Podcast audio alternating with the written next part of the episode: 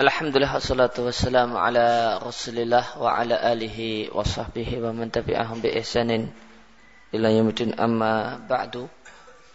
Ikhwatul iman rahimani wa rahimakumullah. Kembali kita lanjutkan pembahasan tentang masalah hasad atau iri dan dengki. Dan kita akan bahas tentang ciri-ciri orang yang hasad. Namun ciri-ciri ini ya, ditulis oleh penulis berkaitan dengan masalah uh, hasad di antara para penuntut ilmu, hasad di antara para ustadz. Maka beliau katakan, qala al-mu'allif hafizahullah taala, "Famin alamatil hasidi ayafraha bi khata'i qarinihi." Maka di antara tanda uh, orang yang hasad adalah merasa gembira dengan kesalahan ya, orang yang dia dengki dengan kekeliruan kawannya.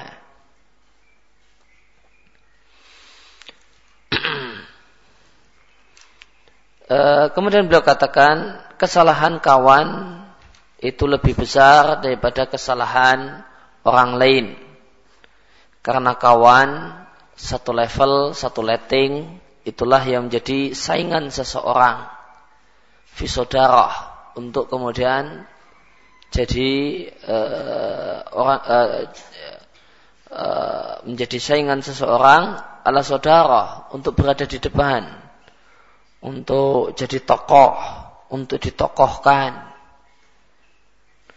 Maka kawan satu level satu letting itulah yang menjadi saingan seseorang di tengah-tengah masyarakat maka e, kawan inilah yang yukodir yang mengkeruhkan jernihnya ketenaran yang jadi saingan untuk bisa tenar. Oleh karena itu maka orang yang dengki, orang yang hasad, jika kawannya, saingannya itu melakukan kesalahan, maka dia semakin gembira dan semakin bertambah gembiranya.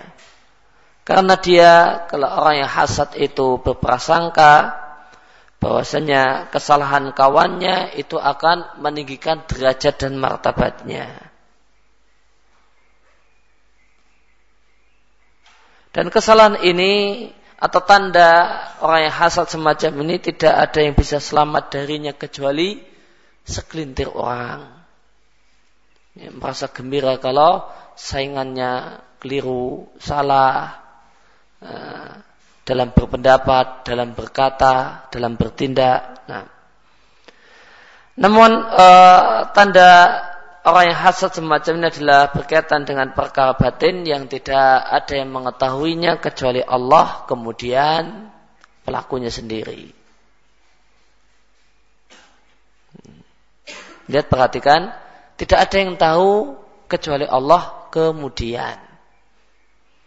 Tidak menggunakan kata-kata dan. Tidak ada yang tahu kecuali Allah dan pelakunya. Namun kecuali tidak ada yang tahu kecuali Allah kemudian pelakunya. Adab terhadap Allah Subhanahu wa taala.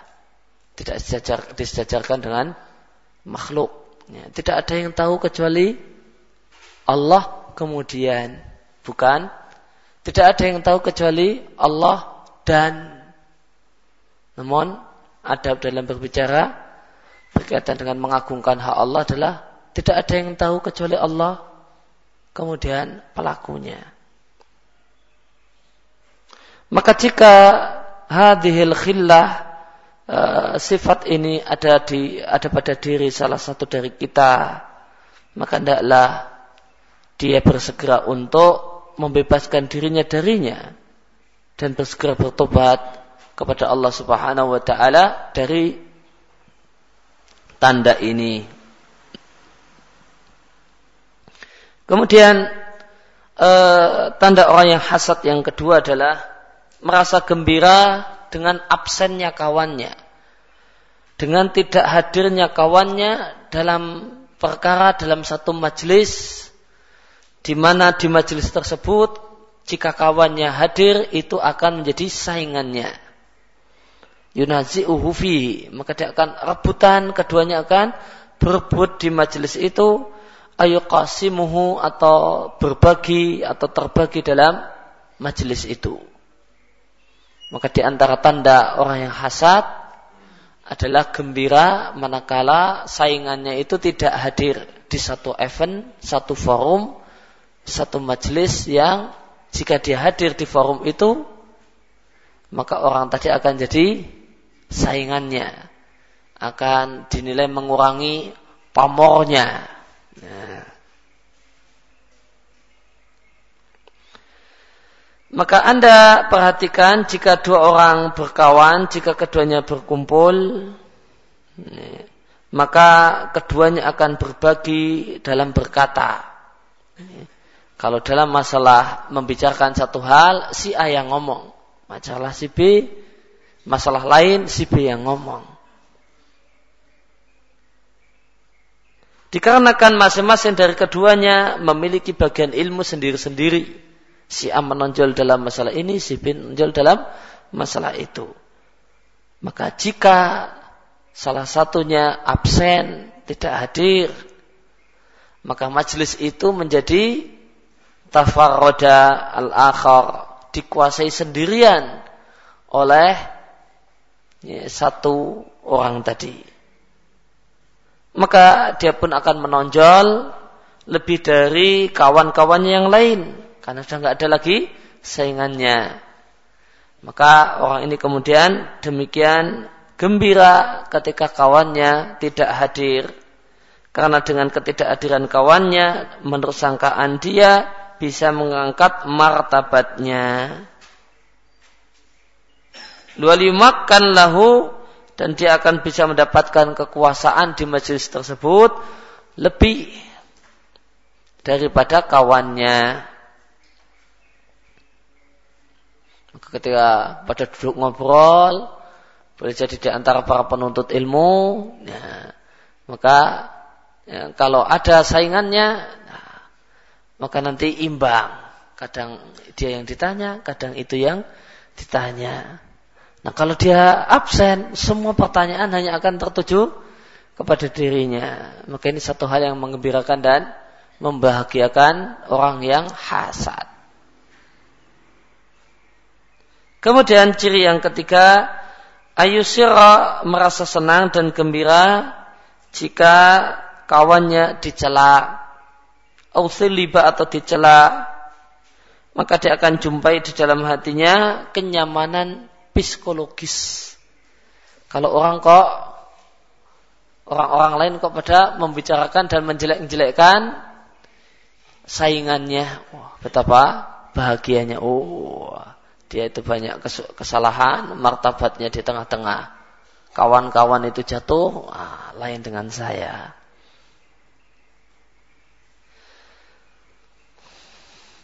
Bahkan orang yang hasad tidak akan berupaya untuk mencegah ya, pelaku tindakan ribah dan celaan. Ya, dia tidak akan mencegah. Dia hanya akan membiarkan orang untuk menghibah, menggunjing dan membicarakan. Ini jika dia tidak melakukan hal yang lebih parah yaitu malah membantu ngompor-ngompori ya, membantu e, berlangsungnya riba. Tidaklah diragukan ini hukumnya adalah haram karena menghibah muslim yang awam saja tidak boleh Bagaimana lagi jika dia adalah seorang penuntut ilmu, dia adalah seorang dai, seorang ustadz yang manfaatnya itu melebar dan meluas kepada banyak orang.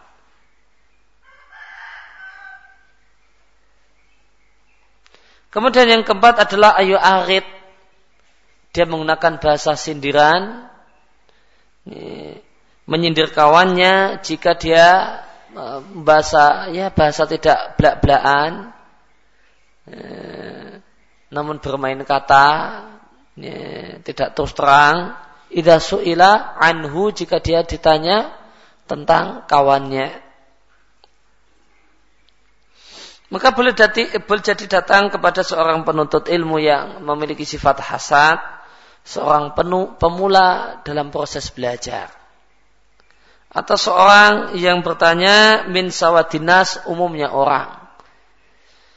Bertanya tentang status dan keadaan orang tertentu. Karena satu perkara berkaitan dengan orang yang ditanyakan. Maka orang yang hasad akan menjumpai bahasanya dalam Hal ini adalah kesempatan untuk bisa mencela si fulan atau bisa melecehkan, menurunkan martabat si fulan atau mencelanya.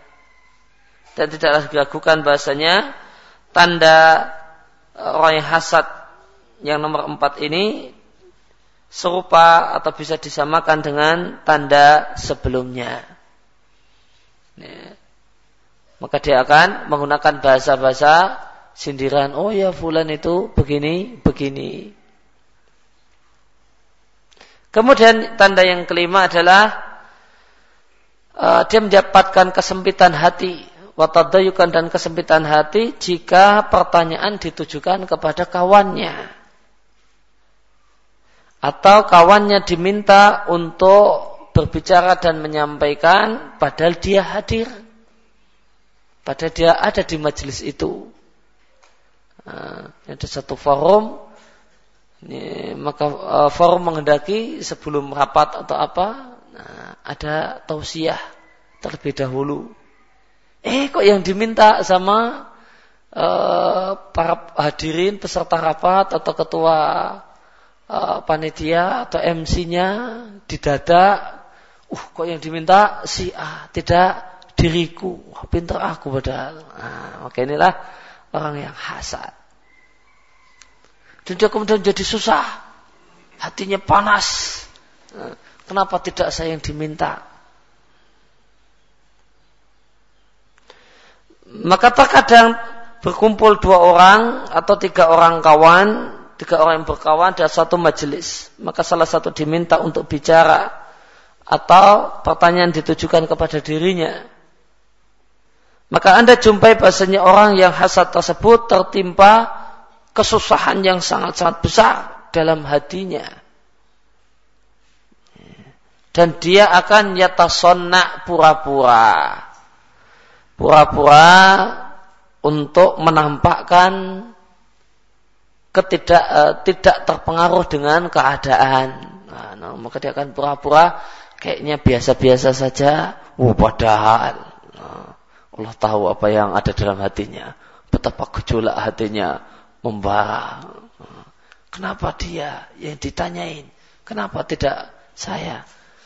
Eh, kenapa pertanyaan untuk dia lebih banyak daripada pertanyaan untuk saya? Waduh. Memang padahal saya sudah menyampaikan menarik. Eh, kenapa? Karena ngisi berdua. Kenapa pertanyaan dia yang lebih banyak? Nah, ini orang yang hasad. Kenapa? Karena ketika pertanyaan itu taujih diarahkan kepada si kawan, ya, maka ini adalah min a'zamil masoib. Adalah termasuk musibah terbesar pada diri orang yang hasad. Seandainya dia mau mengingat bahasanya ilmu itu adalah anugerah yang Allah berikan pada siapa saja yang dia kehendaki, dan sesungguhnya pertanyaan itu diarahkan kepada seseorang bukanlah berarti ya, orang tersebut lebih mulia daripada dirinya secara mutlak. Ya, karena cuma boleh jadi lebih mulia daripada dirinya dalam satu masalah. Dilihat lebih menguasai masalah tertentu. Yang itu memang lagi hangat, lagi dibicarakan. Bukan berarti dia yang lebih pintar segalanya.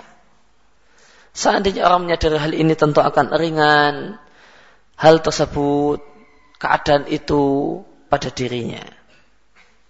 Kemudian yang keenam adalah merendahkan faedah atau kedudukan ilmu yang dibawa oleh si kawan. Maka orang yang ada dalam dirinya satu hasad boleh jadi dia sedang mengkaji satu masalah atau berupaya menjawab satu kebingungan. maka dia telah buka berlembar-lembar halaman buku, bahkan berjilid-jilid kitab, namun dia tidak menjumpai jawaban untuk pertanyaan yang ada pada dirinya. Kemudian ternyata dia jumpai jawaban tersebut pada kawannya. Maka jika telah sampai ke telinganya bahwasanya kawannya itu menjumpai jawaban permasalahan tadi, hawana min amriha. Maka dia akan meremehkan, menjatuhkan ya, apa yang dilakukan oleh kawannya itu. Namun kalau yang menjumpai faedah tersebut adalah orang lain, maka dia akan segera mendoakan kebaikan untuknya, menyanjung-nyanjungnya, bahkan atnaba fi berpanjang lebar untuk menyebut-nyebut orang tersebut dia adalah orang yang pintar, orang yang tekun. Masya Allah saya sudah temukan, ya, saya sudah baca nggak ketemu-ketemu ternyata dia membacanya. Jadi ketika yang menemukan itu orang yang hasad, ah, ah itu biasa. Ya, itu biasa. Semua kita juga bisa kalau mau. Nah ini. Adapun jika faedah ilmiah itu datang dari kawannya, maka dia bersengaja berupaya untuk menyembunyikan kekagumannya. Sebenarnya dia kagum. Wah saya sudah pentang panting nggak ketemu, dia ternyata menemukannya dalam waktu yang singkat. Sebenarnya kagum. Namun dia berupaya untuk tidak, berupaya untuk menyembunyikan kekagumannya. Dan berupaya untuk tidak menampakkan faedah ilmiah yang didapatkan oleh kawannya karena uh, si orang yang hasad ini yaudum menilai dan beranggapan ya, bahwasanya nampaknya sum'ah citra dari kawannya itu akan melempar lemah, melemahkan kedudukannya dan menjatuhkan kepribadiannya.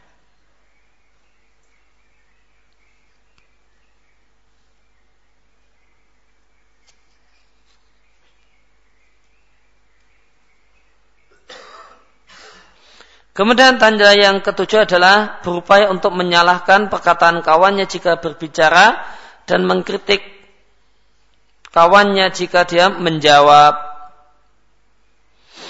Maka Anda jumpai sebagian orang jika terkumpul dalam satu majelis dan disebutkan di sana satu permasalahan, lalu salah satu menjawab dengan satu jawaban, maka orang yang di dalam hatinya terdapat penyakit dan hasad akan berupaya untuk menelusuri ketergelinciran dengan upaya yang terlalu dipaksa-paksakan. Bahkan dia membuat-buat kesalahan dalam jawaban.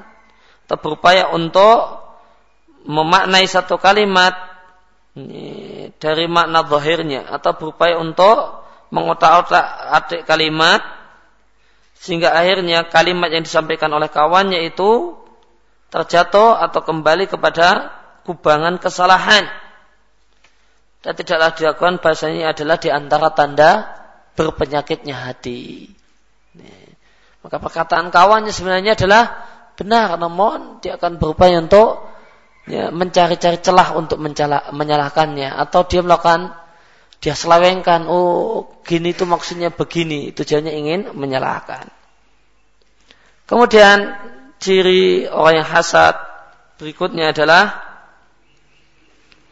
Adamul aswil fadli ilaihi. Tidak mau menisbatkan jasa. Bahasanya jasa ini adalah jasa kawannya.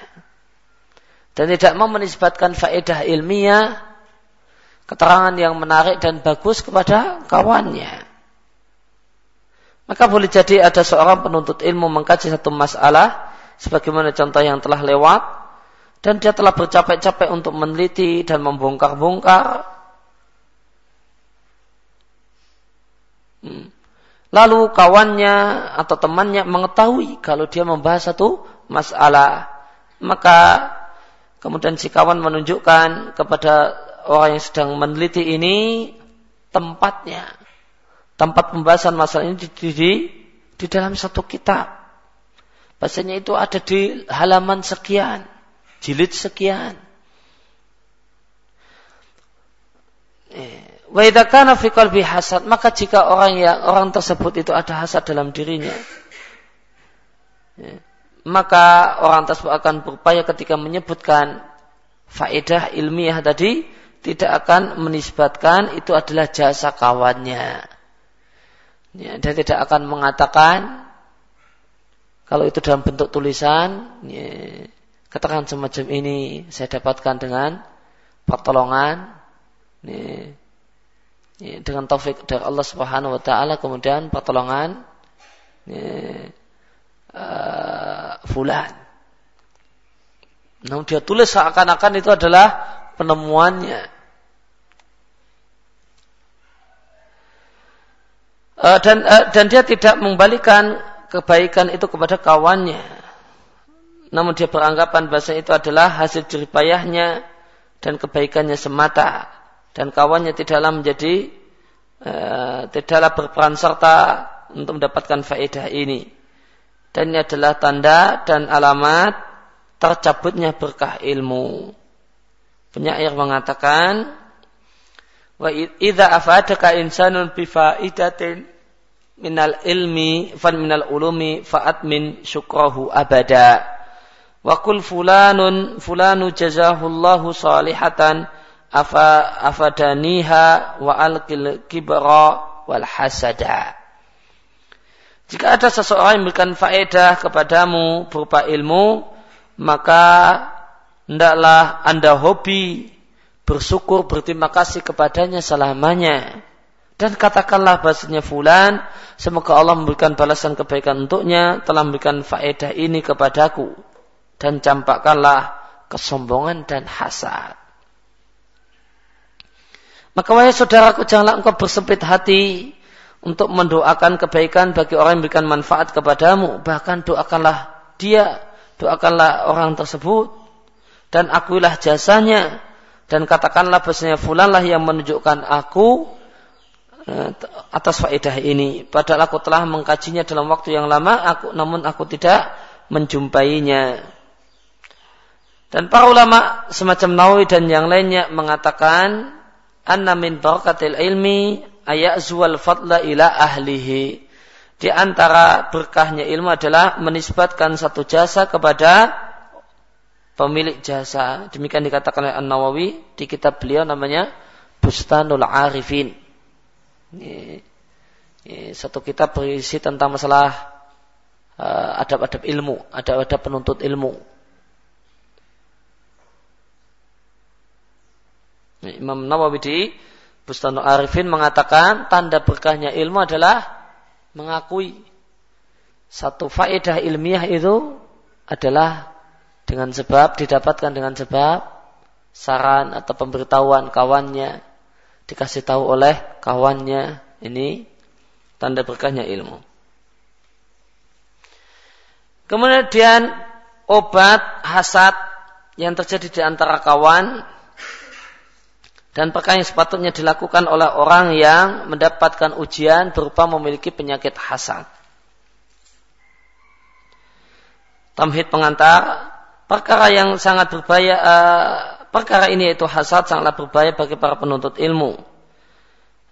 Jika, jika seorang itu meremehkan masalah ini maka akan semakin terhunjam, semakin kokolah penyakit ini dalam dirinya dan akan semakin mengakar dalam jiwanya dan para ulama mengatakan bagaimana dikatakan oleh para dokter adafu asalu minar raf'i. Mencegah itu lebih mudah daripada mengobati. Artinya sebelum satu penyakit itu mengakar dan tertanam kuat dalam jiwa maka cegahlah karena jika dia telah tertanam kuat dan telah mengakar, maka menghilangkannya adalah satu hal yang sulit. Berikut ini beberapa obat untuk terapi penyakit hasad. Doakan kebaikan untuk kawan yang kita kita menaruh iri dan dengki padanya. Doakan bidharil ghaib tanpa sepengetahuan dia. Maka jika hati Anda tertimpa penyakit hasad kepada seseorang, maka obatilah dengan cara doakan orang tersebut akan mendapatkan taufik dan dibimbing langkahnya dalam semua perkara. Karena doa itu akan memunculkan dalam jiwa satu hal yang menakjubkan, yaitu terjadinya perubahan keadaan dan perubahan keadaan.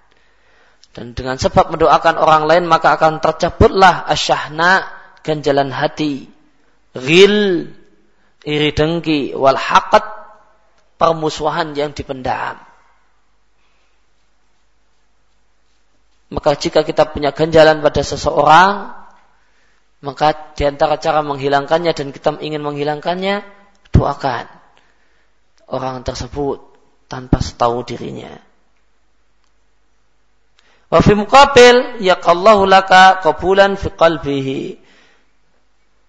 Eh, dan sebaliknya atau pada gilirannya setelah kita mendoakan orang tersebut maka Allah akan berikan kebulan rasa cuk, rasa suka terhadap Anda dalam hati kawan yang Anda dengki. Maka mendoakan uh, seseorang yang kita punya ganjalan dengannya sangat manfaat. Manfaat untuk diri kita dan manfaat untuk dia. Manfaat untuk diri kita ini akan bisa mengubah keadaan menghilangkan ganjalan iri dengki yang ada dalam hati. Manfaat yang ya, untuk dia, maka Allah akan berikan dalam hatinya rasa suka kepada kita. Kemudian yang kedua adalah berupaya at-tahabbub lahu. Melakukan hal-hal yang menyebabkan terjadinya kecintaan. Terwujudnya rasa cinta dan kedekatan.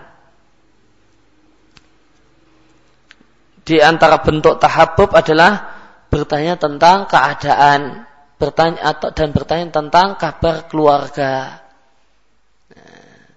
Maka kita jengkel dengan seseorang, nah, maka kita menghilangkan rasa jengkel ganjalan ini, nah, maka kita berbuat baik pada orang tersebut. Nah, telepon atau SMS cuma pengen sekedar tanya gimana kabarnya. Ada apa? Oh enggak, enggak ada apa-apa. Saya cuma pengen merasa gembira dengan mendengar kalau Anda sehat-sehat saja. Nah. Maka di antara uh, satu hal yang bisa kita saksikan bahwa seorang kawan ketika dia makin berupaya untuk mendekatkan, mewujudkan rasa cinta, mengambil hati kawannya, maka akan hilanglah permusuhan.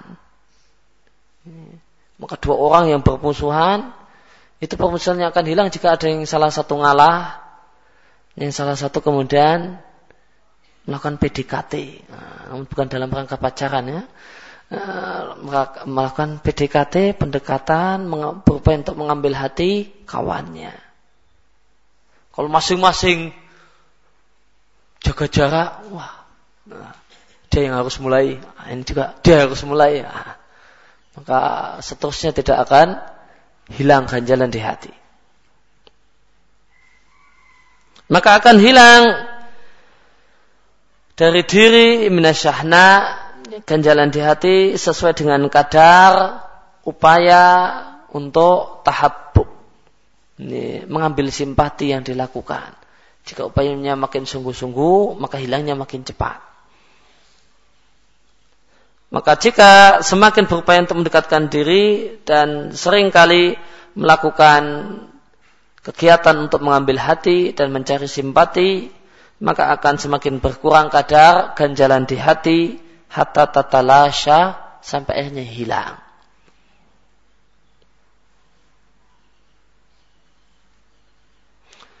Namun boleh jadi satu hal yang sangat-sangat berat bagi seseorang untuk yaktarib, melakukan pendekatan kepada kawannya yang ada ganjalan hati dengan dirinya.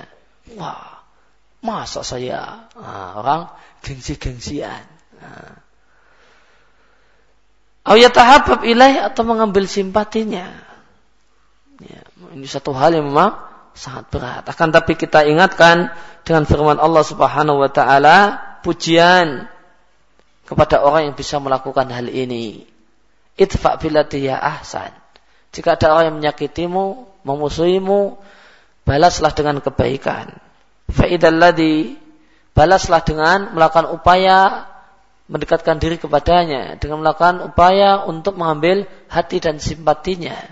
Fa'idalladhi bainaka wa baina adawatun ka'annahu waliyun hamim. Maka tiba-tiba orang yang antara anda dengan dia terdapat pemusuhan keras. Ka'annahu waliyun hamim seakan-akan dia adalah kawan dekat.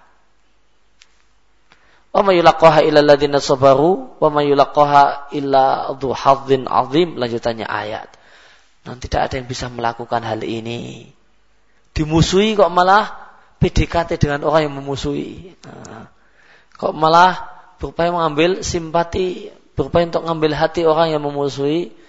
Uh, maka Allah katakan tidak ada yang bisa melakukannya illa alladzina sabaru kecuali orang yang punya kesabaran luar biasa.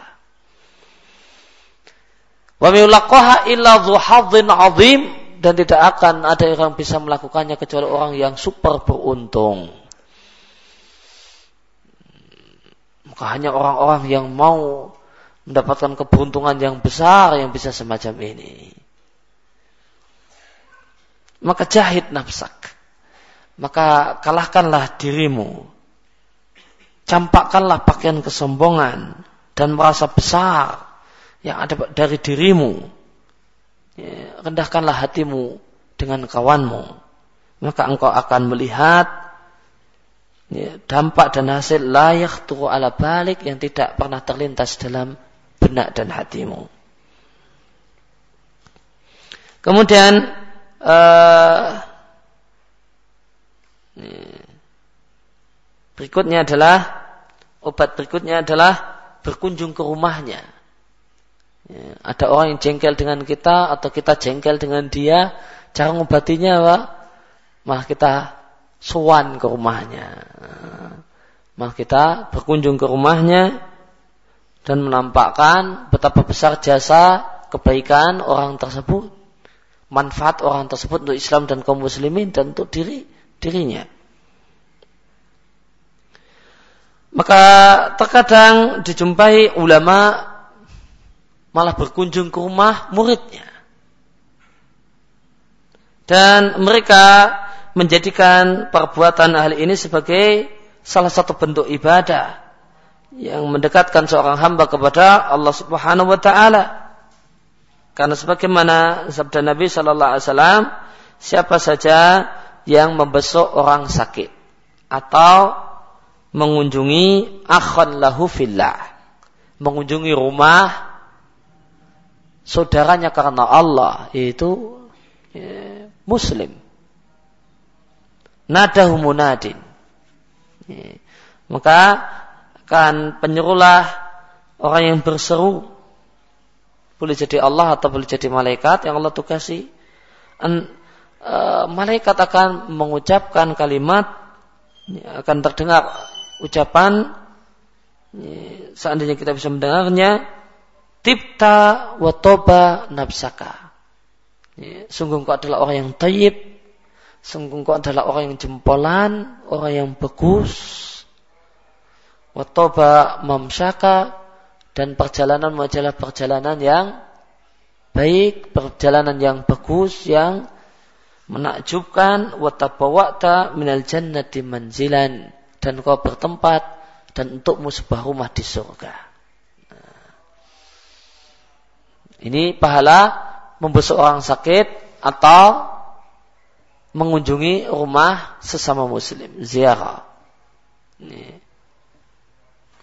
Maka apa? Maka akan ada begitu keluar dari rumah, ketika kita keluar dari rumah ingin membesuk orang sakit atau ingin silaturahmi bahasa Indonesianya ke rumah kawan, apalagi karena ingin tahabub dalam rangka untuk mengambil hatinya, maka terdapat penyuruh yang menyeru Anda manusia jempolan.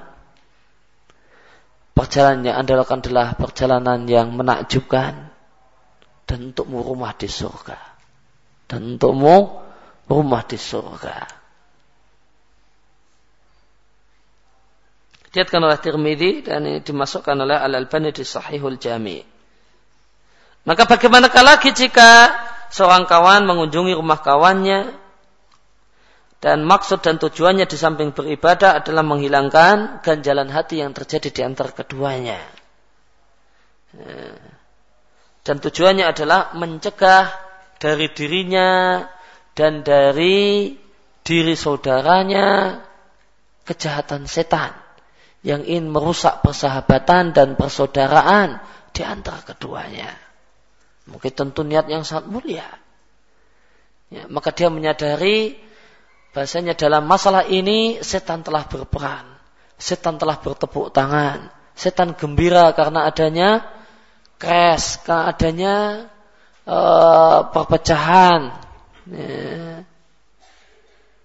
Maka dia ingin mencegah uh, setan terus gembira dengan apa yang telah terjadi Ya, dia ingin uh, supaya setan itu gigit jari, maka ini tentu niat yang sangat mulia. Maka tidaklah dilakukan bahasanya kunjungan ini akan menimbulkan dalam jiwa kawannya uh, atau jiwa orang melakukan kunjungan atau jiwa orang yang dikunjungi dampak yang sangat menakjubkan dan akan menghasilkan hilangnya syahna, hilangnya ganjalan hati dan seorang hamba akan merasakan kenyamanan jiwa, ketenangan yang tidak bisa digantikan oleh kekeruhan dan kecemasan.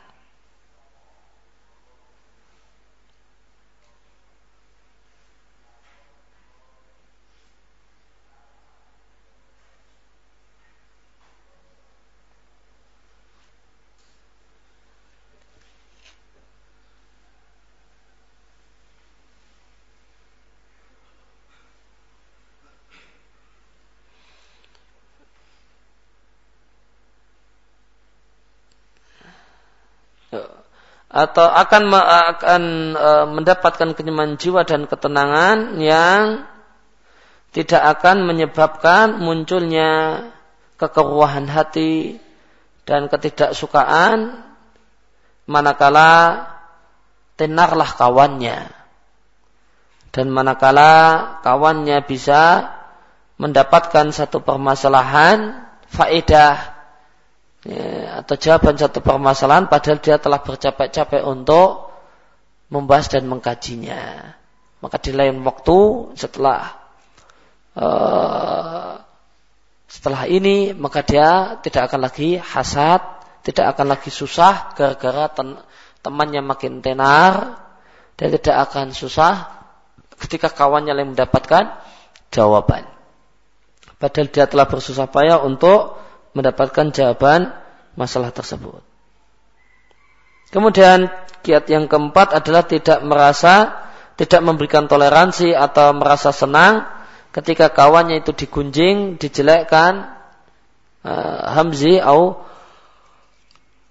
lamzihi. Kemarin kita bahas beda hams dan lams. Hams itu adalah mencela dengan perbuatan dan lams itu adalah mencela dengan lisan. Maka jika Anda berada dalam satu forum dan kawan Anda yang Anda merasa hasad dan dengki dengannya itu dicela, maka janganlah ada pada diri Anda atas syafi, merasa puas dan merasa gembira karena kawannya dicela. Bahkan tahanlah, janganlah berbicara tentang kawannya. Bahkan belalah dirinya dengan pembelaan yang Anda ketahui. Jika Anda tidak melakukannya, maka berarti setan telah membakar e, di antara kalian berdua satu permusuhan, satu ganjalan hati yang jika Anda semakin meremehkannya atau dia meremehkannya, maka akan semakin bertambah bahayanya. Maka jika Anda tidak merasa rela dan tidak senang ketika dia digunjing atau dicela, bahkan Anda membelanya pada saat dia tidak ada. Fa'inna hada maka perbuatan ini sendiri satu hal yang menyebabkan Anda menjadi manusia yang diterima di sisi Allah. Wabi mukabil dan e, pada gilirannya boleh jadi perbuatan Anda ini akan sampai ke telinga kawan Anda tersebut, maka akan semakin bertambahlah rasa cinta di antara kalian berdua. Ya, maka boleh jadi kabar kalau kita memberikan pembelaan ketika dia diribah sampai ke telinganya. Ya, maka dia akan semakin suka dan senang. Kemudian yang kelima adalah lebih mengutamakan orang tersebut daripada diri Anda bitakdimihi dengan mendahulukan orang tersebut daripada diri sendiri. Maka boleh jadi Anda dan dia terkumpul dalam berkumpul dalam satu forum di bawah satu atap di satu rumah. Lalu eh, ada pertanyaan yang ditujukan eh, kepada Anda dan Anda mengetahui bahwasanya jika pertanyaan itu ditujukan kepada Anda boleh jadi ini akan memberikan kesan yang bagaimana-bagaimana kepada kawan Anda, maka Anda kemudian asara merelakan jatah Anda, bagian Anda untuk dirinya. Ya, malah Anda sampaikan jawaban pertanyaan ini ya, insya Allah akan dijawab oleh orang yang lebih layak menjawabnya daripada saya. Ya, kawan saya Ya, kemudian dia kita buat kaget uh, diminta untuk uh, memberikan jawaban. Mungkin adalah satu perbuatan yang sangat luar biasa. Faedahnya untuk menghilangkan syahna, menghilangkan ganjalan hati dan semisalnya.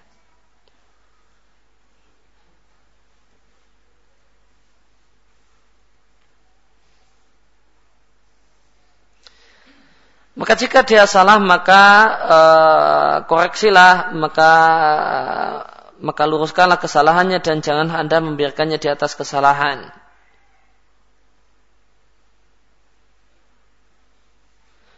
Maka jika Anda tanazul, mengalah untuk tidak mengambil hak Anda dalam rangka menyenangkan dirinya dan hal ini tidaklah membahayakan agama Anda sedikit pun Bahkan Anda mendapatkan ganjaran karena perbuatan Anda ini. Karena Anda tidaklah memberikan kehinaan untuk agama Anda. Namun yang sedang Anda lakukan adalah berupaya untuk islah, memperbaiki kondisi dan hubungan, dan mendekatkan di antara hati. Kemudian eh, yang keenam, obat yang keenam adalah meminta saran kepadanya dan meminta nasihat kepadanya ketika ada satu masalah bahkan masalah yang genting. Disebutkan bahasanya Ibnu Abbas radhiallahu anhu mengatakan salah satu la yujzihim ila du'a'u. Ada tiga tiga macam orang baik yang tidak bisa dibalas kecuali dengan doa. Balasan yang lain itu tidak akan setimpal. Rajulun dakhaltu alaihi fi majlisin faqama ilayya bashan mustabshiran. Ada seorang yang aku masuk ke dalam satu majelis, lalu dia berdiri menyambutku, bahasan dengan keadaan tersenyum, mustabsiran dan nampak gembira dengan kedatanganku.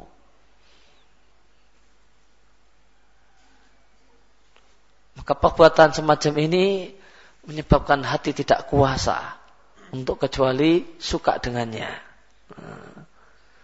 Orang datang, semua orang biasa-biasa saja uh, menyikapi kedatangan fulan ini, kemudian kita berdiri uh, dengan uh, muka berbinar-binar gembira, uh, wajah ceria, seakan-akan ada satu kehormatan uh, dengan datangnya orang tersebut sambil menjabat tangannya, masya Allah, maka hati tidak akan kuasa untuk tidak mencintainya sebagaimana Ka'ab bin Malik. Sebagaimana dikatakanlah Ka'ab bin Malik. Ketika uh, Nabi Shallallahu Alaihi Wasallam setelah selesai sholat subuh menyampaikan uh, ayat, bahasanya telah turun ayat yang menyatakan Ka'ab bin Malik dan dua kawannya telah Allah terima tobatnya. Yeah. Maka Nabi perintahkan tolong sampaikan berita ini kepada kepadanya. Nah, maka kemudian dua orang sahabat bersaing cepat-cepatan menyampaikan kabar. Nah, Ada yang berlari dan ada yang naik ke gunung, ke bukit. Lalu teriak, woi Kaab. Nah, setelah itu Kaab ke masjid. Nah, setelah itu Kaab pergi ke masjid dan Kaab mengatakan, semua orang biasa-biasa saja.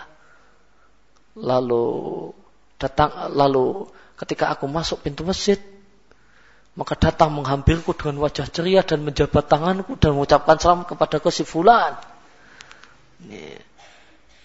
Dan apa kata Kaab?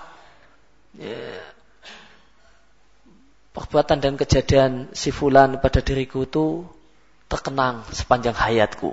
Nah, terkenang sepanjang hayatku. Cuma besit. Ya. Cuma satu satu ya sepele saja cuma nyambut selamat dengan penuh gembira ceria. Orang lain biasa-biasa saja.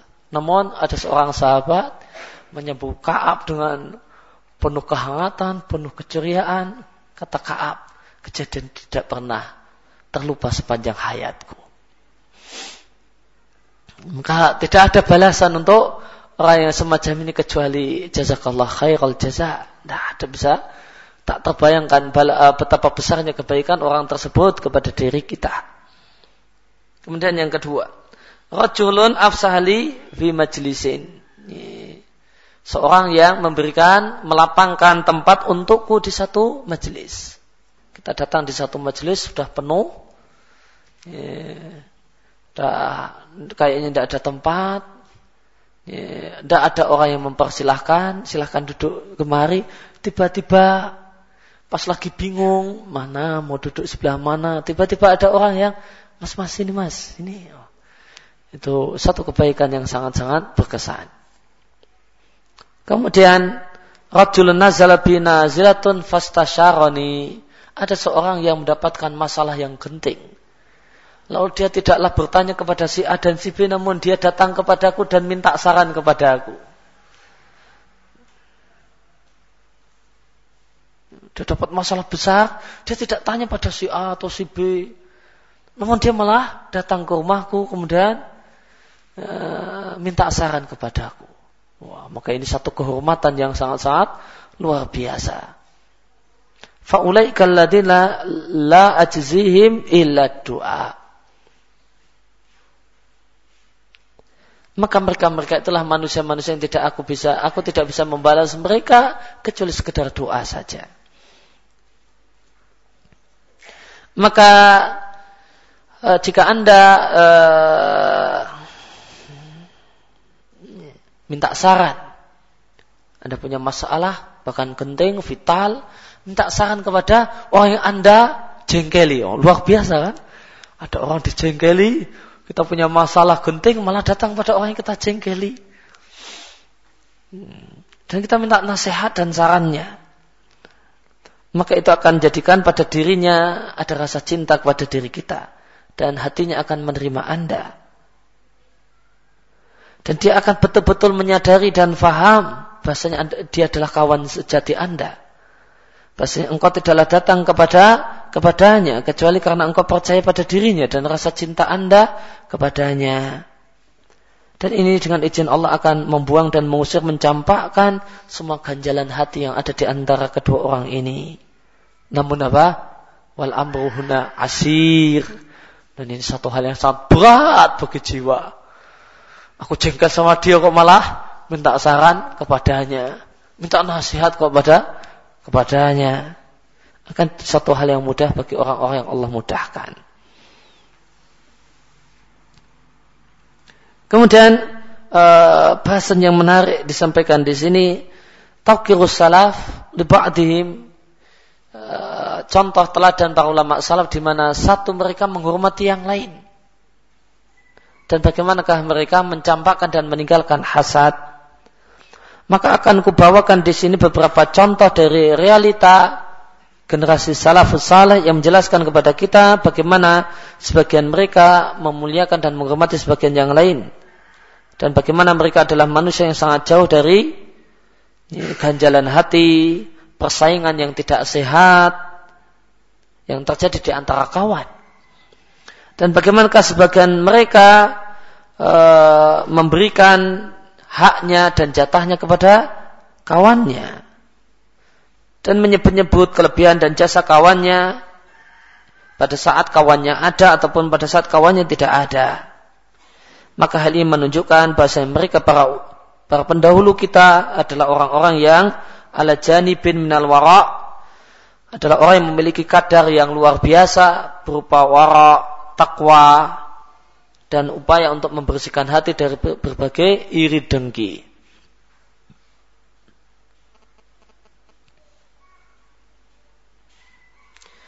Contoh yang pertama adalah Umar bin Khattab radhiallahu anhu.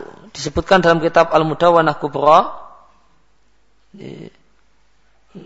Ini buku fikihnya uh, Imam Malik.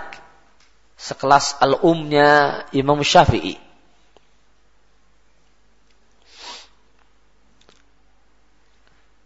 Maka ini adalah kumpulan fatwa-fatwa Imam Malik yang diceritakan oleh murid dekatnya yang bernama Ibnul Qasim Al-Misri.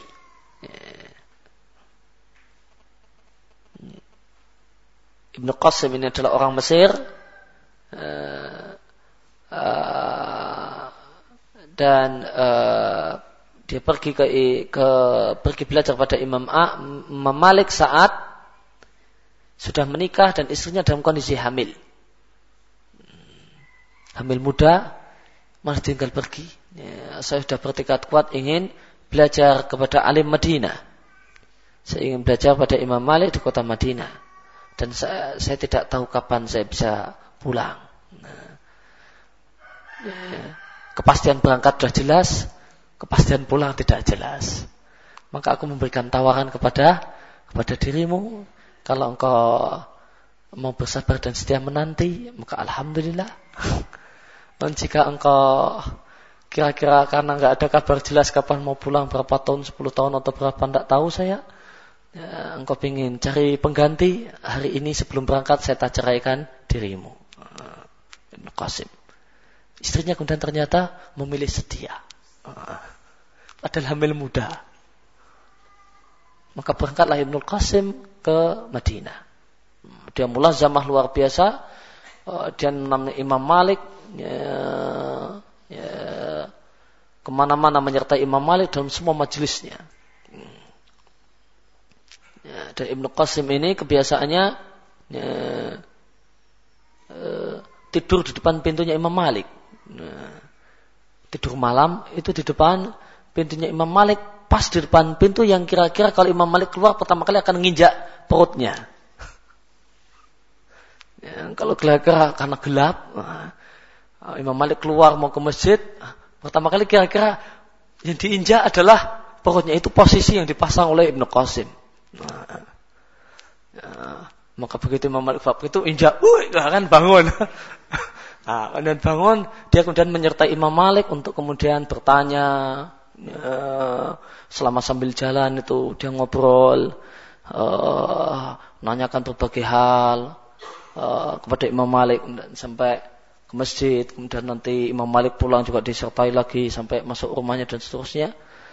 Dan karena uh, uh, ya, karena begitu karena begitu seringnya dia di uh, di rumahnya Imam Malik, kemudian menyertai Imam Malik, sampai di dalam itu ada budak perempuannya Imam Malik, itu mengira kalau Ibnu Qasim itu budak laki-lakinya Imam Malik.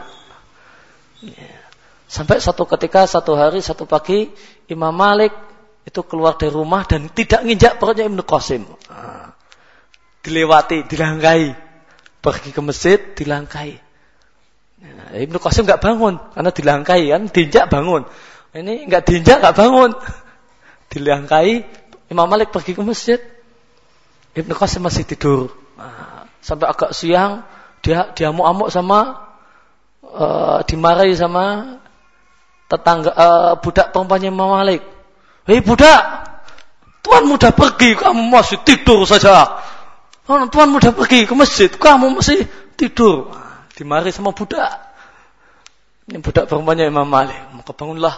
Wah, ternyata Udah agak terang, ya, kemudian pergi ke masjid. Itu Ibnu Qasim. Ya, itu Ibnu Qasim. Ya. Dan dia e, maka setelah anaknya tadi meninggalkan istri dalam keadaan istri hamil muda, ya, akhirnya setelah anaknya ini besar, umur 18 tahun. Maka dia ingin ketemu ayahnya, karena ibunya cuma cerita kalau dia punya bapak. Nah, engkau ini punya bapak, meskipun nggak pernah lihat bapak, punya bapak, bapakmu sedang ngaji ya, di Madinah sana. Eh, maka setelah anaknya berumur 18 tahun dia uh, pengen penasaran bapak saya seperti apa. Nah, bapakku yang mana? Maka dia minta izin pada ibunya untuk uh, pergi bersama rombongan haji dari Mesir.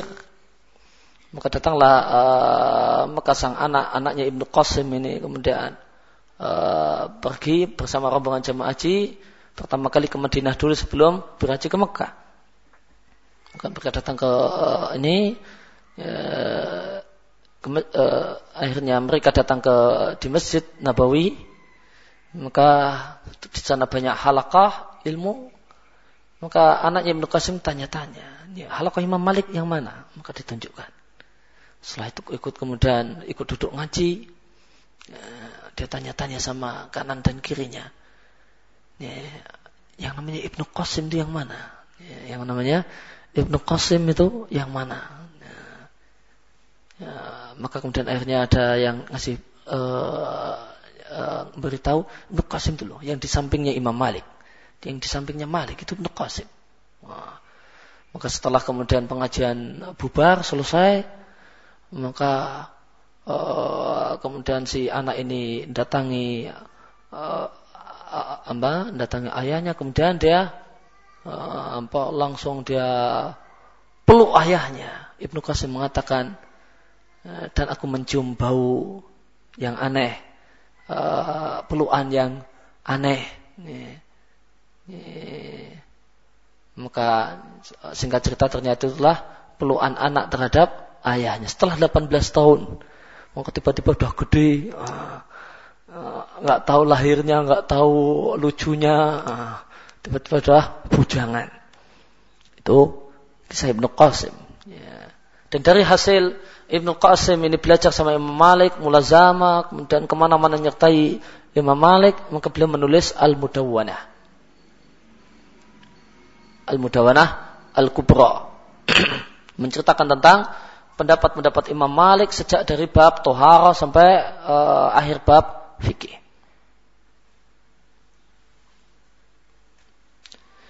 Maka Ibnu Qasim bercerita sampai itu Malik. Aku mendengar Malik bercerita. Anak rajulan ra'a fima yaran naib. Bahasanya ada seorang yang bermimpi. Dan mimpi ini terjadi di masa khilafah Abu Bakar. Mimpinya kiamat telah terjadi. Maka manusia dikumpulkan Faka'anna maka kemudian seakan-akan, kenapa seakan-akan? Karena mimpi. Uh, kemudian dalam mimpi tersebut dia melihat Umar bin Khattab. Qad an-nasa bastotan. Di mana Umar ini telah unggul, lebih unggul daripada banyak orang, bastotan karena kelebihan yang dimilikinya. Fara'a maknanya alahum, lebih tinggi daripada yang lain. Fadilatan wa syarafan keutamaan dan kemuliaan. Maka aku berkata di dalam hati, dalam mimpi itu. Bima fadla atau fadula Umar bin Khattab an-nasa. Karena apa? Manusia, Umar bin Khattab lebih unggul daripada manusia yang lain. Maka dikatakan padaku, dikarenakan dia bil khilafah, dia jadi khalifah yang bijak, yang adil, wasyahadah dan mati sebagai syahid.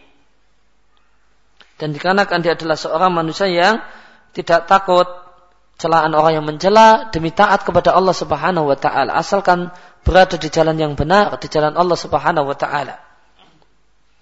Ini orang yang mimpi tadi pagi harinya mendatangi dan mencari Umar. Faidah tiba-tiba ternyata dia jumpai Abu Bakar dan Umar sedang duduk bareng. Lalu orang yang mengalami mendapatkan mimpi tadi menceritakan mimpinya. Disampaikanlah di hadapan dan didengar Abu Bakar dan Umar. Maka tatkala dia selesai bercerita, bukannya dia mendapatkan ucapan terima kasih dari Umar, malah dimaki-maki sama Umar. Malah dibentak-bentak, dimaki-maki sama Umar. Kemudian katakan, pergi sana, kum. Malah diusir. Alamun naim, itu cuma kembang tidur saja. Nah, tidak ada maknanya. Nah. Ya. Maka orang tersebut pun berdiri pergi. Tentu sambil bingung. Wah ini aku cerita baik-baik malah dapat perilaku semacam ini. Tatkala Abu Bakar telah wafat dan Umar yang uh, menjadi khalifah, arsala ilaihi. Maka Umar mengirim utusan untuk menemui dan mencari orang itu. Semakal atau mungkin uh, kemudian orang tersebut datang menemui Umar. Setelah datang utusan Khalifah Umar memanggilnya, Semakal lahu. Kemudian Umar berkata kepadanya, A'id alayya aru'ya allati ra'aitaha. Tolong ceritakan ulang mimpi yang dulu pernah engkau alami.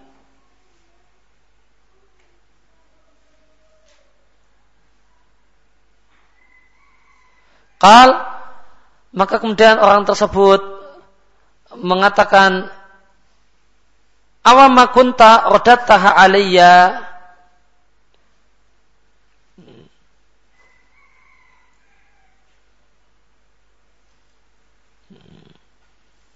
Tidakkah engkau ya, dulu engkau telah e, mengembalikan mimpi itu kepadaku? Bukankah engkau dulu mengatakan mimpi itu nggak ada maknanya, cuma kembang tidur saja. Ya. Maka Umar mengatakan, awamakun tastahi. Tidakkah engkau malu antas fadilati? Engkau menyebut-nyebut kelebihanku. Fi majlisin Abi Bakrin. Di majlis di satu tempat di majlisnya Abu Bakar, wa wa. Dan dia lagi duduk di situ. Apa kau tidak malu? Aku tuh tidak ada apa-apanya dengan Abu Bakar. Kenapa kok kau malah cerita-cerita kelebihanku dan di sampingku ada Abu Bakar? Nah, itu tidak sopan namanya. Nah, itu tidak etis namanya. Itu tidak adab. Kurang ajar sama Abu Bakar. Kau cerita-cerita kelebihanku di sampingnya Abu Bakar. Atau aku tidak ada apa-apanya dengan Abu Bakar. Apa yang kau nggak malu? Di mana sopanmu? Di mana etikamu? Maka apa yang kau lakukan dulu itu nggak etika. Kalau sekarang tidak masalah. Sekarang kamu cerita tidak masalah. Dulu masalah. Dulu masalah. Demikian kata Umar. Dan makna perkataan Umar. Falam yarda. Maka lihat satu adab yang sangat luar biasa antara Umar dan Abu Bakar. Lihat bagaimanakah etika yang luar biasa yang diberikan oleh Umar kepada Abu Bakar. Maka lihatlah Umar tidaklah rela. Ada orang yang menyebut-nyebutkan keutamaannya atau hal yang mengembirakan dirinya wasiddiq sedangkan Abu Bakar Siddiq dan dia adalah lebih utama daripada Abu Bakar hadir mendengar berita dan kabar gembira tersebut. Padahal sebenarnya kalau dari sisi hukum ini enggak bicara sisi adab, sisi hukum lahat. Ini tidak masalah dan tidak ada dosa dalam hal tersebut. Ini. Walakin hadha min tawadu'ih namun ini di antara bentuk tawadu Umar, dibentuk di uh, taala anhu dan di, di antara bentuk penghormatan Abu Bakar uh, Umar kepada Abu Bakar, adab, sopan santun, etika Umar terhadap Abu Bakar.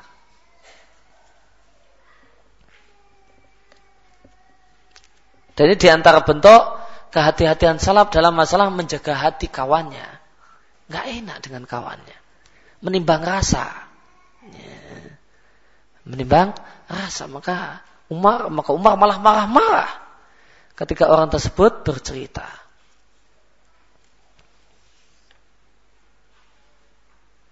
Kemudian contoh yang lain adalah Umar, adalah Umar, masih contoh Umar bin Khattab radhiyallahu anhu.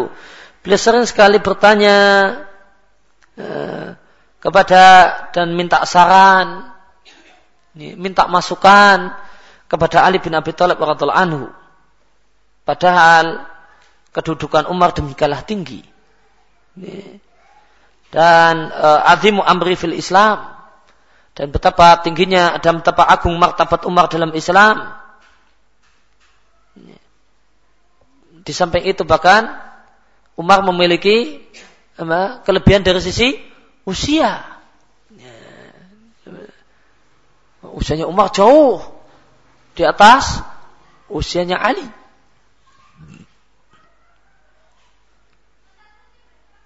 Namun, wa ma'ahad kullihi, meskipun realitanya demikian, ternyata Umar bin Khattab itu minta saran kepada Abul Hasan Ali bin Abi Thalib Beliau bertanya kepada Ali bin Abi Thalib tentang hal-hal yang membingungkan, hal-hal yang rumit. Sebagaimana disebutkan Ibnu Qayyim di kitabnya Ar-Ruh, Imam Ibnu Khattab bertanya kepada Ali tentang tiga hal yang sulit. Fasahid maka yang jadi dalil di sini adalah tidak ujubnya Umar radhiallahu taala anhu dengan dirinya dan kedudukannya dan apa yang Allah berikan kepadanya berupa uh, arif ahsamiyah, martabat yang tinggi dan tinggi. Dan ketawaduan Umar bin Khattab radhiallahu anhu dengan beliau tanazul, beliau mengalah, eh, menurunkan derajatnya dan bertanya dan e, mencari kebenaran dari orang yang lebih rendah an, e, kedudukan dan keutamaannya daripada dirinya. Contohnya ketika masih uh, Umar bin Khattab radhiallahu anhu beliau mendekatkan sahabat Abdullah bin Abbas kepada dirinya. Umar itu uh, berupaya atau meminta Abu uh, Abdullah bin Abbas sang anak kecil ya, nah, untuk uh, untuk dekat dengan Umar bahkan menjadi ahli surahnya dewan surahnya Umar bin Khattab. Wastaftihi Umar bertanya kepada Ibnu Abbas tentang hal-hal yang sulit. Sampai-sampai Al Abbas berkata kepadanya Abdullah bin Abbas ya bunayya wahai anakku itu Umar yukaribuka Aku melihat bahasa Umar berupaya untuk mendekatkan dirimu padanya widnika dan mendekatkan engkau kepadanya. Fatfat anni salatan. Maka ingat pesanku, tiga pesanku. Latafti lahu siran. Latafsi lahu siran. Janganlah engkau sebarkan rahasianya Umar. Maka Umar akan menyampaikan hal-hal yang mungkin terhitung rahasia. Bukan hanya rahasia pribadi, bahkan boleh jadi rahasia negara. Wala tukfir dahik. Janganlah engkau banyak tertawa di depan dan di majelisnya Umar. Wala tartabanna indahu ahadan. Dan janganlah engkau menghibah, menggunjing siapa pun di majelisnya Umar. Padahal Ibnu Abbas di masa eh, pemerintahan di awal-awal Umar menjabat sebagai khalifah baru berusia 15 tahun. Baru berusia 15 tahun anak SMP. Suruh bolak-balik ke istana negara. Dipanggil untuk dimintai, ditanyai. penghormatan yang sangat-sangat luar biasa. Fangtu maka uh, lihatlah perbedaan di antara keduanya. Maka Umar itu adalah orang yang menjabat sebagai khalifah di waktu itu. Kemudian dia bertanya kepada Abdullah bin Abbas. Padahal Ibnu Abbas itu umurnya adalah sama dengan umur salah satu cucunya Umar. Baru 15 tahun ketika itu. Radul anhum ajma'in.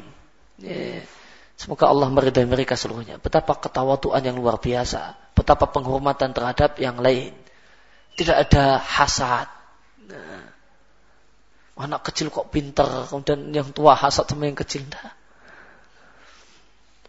Kemudian e, contoh yang keempat ada diatkan oleh Abid Dunia dalam kitabnya Asum. Kita membahas tentang masalah keutamaan diam dan bahayanya bahaya lisan. Karya Ibn Abdul Dunia Asum ini kitab ini telah ditakhid oleh Syekh Abu Ishaq Al-Huwaini. Bahasanya Sa'ad dan Khalid radhiallahu anhu karena bainahuma kalam. Pernah Sa'ad bin Abi Waqqas dan Khalid bin Walid itu cekcok.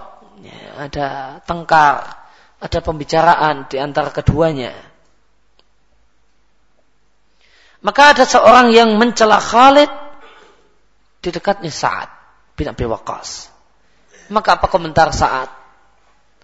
Mah, mah maknanya kuf an hada. Diam.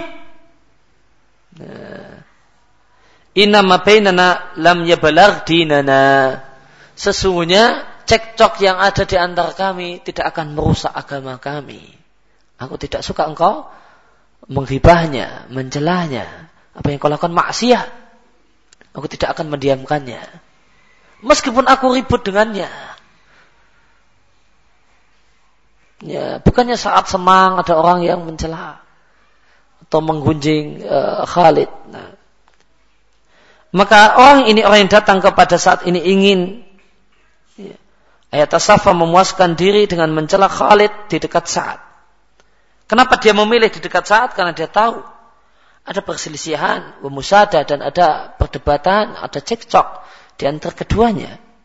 Akan tapi mereka para sahabat adalah at-komintalik. Terlalu bertakwa untuk bisa uh, dimanfaatkan untuk seperti itu. Semoga Allah meridai mereka. Maka lihat saat melarang keras dan membentak uh, orang tadi. Dan beliau jelaskan bahasanya perbedaan dan perselisihan di antara eh, beliau dan eh, Khalid tidaklah akan sampai kepada derajat saat akan mencela Khalid atau saat akan merasa puas untuk membicarakan kehormatan Khalid dengan menghibah Khalid. Contoh yang kelima adalah apa yang diceritakan oleh Yunus As-Sodafi, seorang ulama yang sejaman dengan Al-Imam Syafi'i. Yunus As-Sodafi mengatakan, aku dan Syafi'i berselisih dalam satu masalah. Dan ketika itu, mereka debat, dan debatnya debat yang keras. Ketika itu, Yunus Sodafi dengan Imam Syafi'i debat keras memperdebatkan satu masalah fikih. Sampai mereka beradu suara keras-kerasan. Perdebatan yang sengit terjadi di antara Yunus sama uh, Syafi'i. Sampai adu mulut, sampai keras-kerasan suara. Faftarokna. Maka kami kemudian setelah selesai debat kami berpisah. Thumma talaqaina ba'da dhalik. Kemudian kami ketemu dan kemudian saya ketemu lagi Syafi'i di kesempatan yang lain. Fa'akhadha Syafi'i biyadi. Maka Syafi'i menggenggam tanganku. Ya. Dan ngomong sambil genggam tangan orang yang diajak bicara itu memiliki faedah luar biasa dalam jiwa orang yang diajak bicara. Ada keakraban atau nampaknya uh, gimana gitu. Uh, lain kalau cuma ngomong hadap-hadapan. Uh, ya, dipegang dulu tangannya, dijabat dulu tangannya, dipegang sambil dipijiti dikit, uh, sambil ngomong. Itu nilainya lain. Daripada cuma ngomong asal ngomong, lain. Maka Syafi'i apa? Jabat, megang uh, tangannya Yunus sambil ya mungkin dipijati dikit itu dan sambil ngomong. Ya fulan, ayam nauna ini ikhtalafna fi mas'alatin an ikhwana. Wahai fulan, uh, apakah perselisihan kita dalam satu masalah fikih itu menyebabkan kita eh, tidakkah kita uh, menghalangi uh, tidaklah menghalangi kita untuk tetap bersaudara apakah itu jadi satu hal yang layak untuk jadi faktor penghalang kita untuk tetap bersaudara ketemu tetap cair biasa saja. Debat ya debat. Nah, habis ngomong debat ya cair cair saja. Jengkel jengkel oh, oh, kemudian uh, mulakan dalil dalil macam-macam. Ya. Debatnya debat yang keras. Nah. Namun, ya, apakah itu layak untuk menghalangi kita untuk bersaudara, ketemu akrab, ya, biasa-biasa saja, cair-cair saja, kayak nggak ada masalah. Maka kal Yunus as mengatakan, "Fama ra'aitu aqala minhu." Maka aku belum pernah melihat orang yang lebih sempurna akalnya daripada Asy-Syafi'i. Berdebat keras gitu kok beliau masih tahabub uh, kepada Yunus As-Sodafi uh, ya, uh, dan beliau sampaikan kita kemarin debat ya debat aja gitu loh jangan itu jadi penghalang kita untuk uh, untuk tetap bersaudara ya.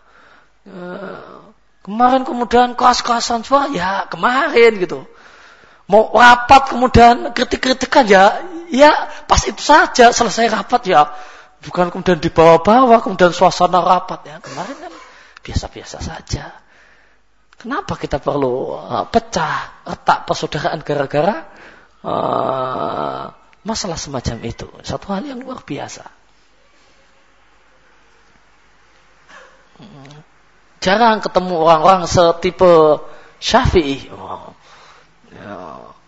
Umumnya orang apalagi di zaman ini, ketika kemudian kritik-kritikan habis, bantai-bantaian uh, omongan, maka ada syai' fil qalb, maka akan akan tentu akan ada ganjalan di hati. Ya. Nggak akan bisa seperti semula. Syafi'i enggak. Ya. Dan itu bukan hanya teori, teori dan praktek. Beliau ngomong dan itulah kenyataan. Demikianlah seorang penuntut ilmu, dia membuang masalah-masalah ini jauh di sampingnya. Uh, dia tidak ingin hal itu mengkerui, uh, mengkeruhkan salamati sadar, bebasnya hati dari berbagai ganjalan. Itu namanya salamatus sadar. Wa ala samatil qalab. Beliau tidak ingin ada sesuatu yang menjadi ganjalan di hati beliau. Untuk jatuh berikutnya kita baca di pertemuan yang akan datang. Wassallallahu ala nabiyina Muhammadin wa ala alihi wa sallam. Wa da'wana alhamdulillahi rabbil alamin. Subhanaka Allahumma bihamdika asyhadu an la ilaha illa anta astaghfiruka wa atubu ilaik.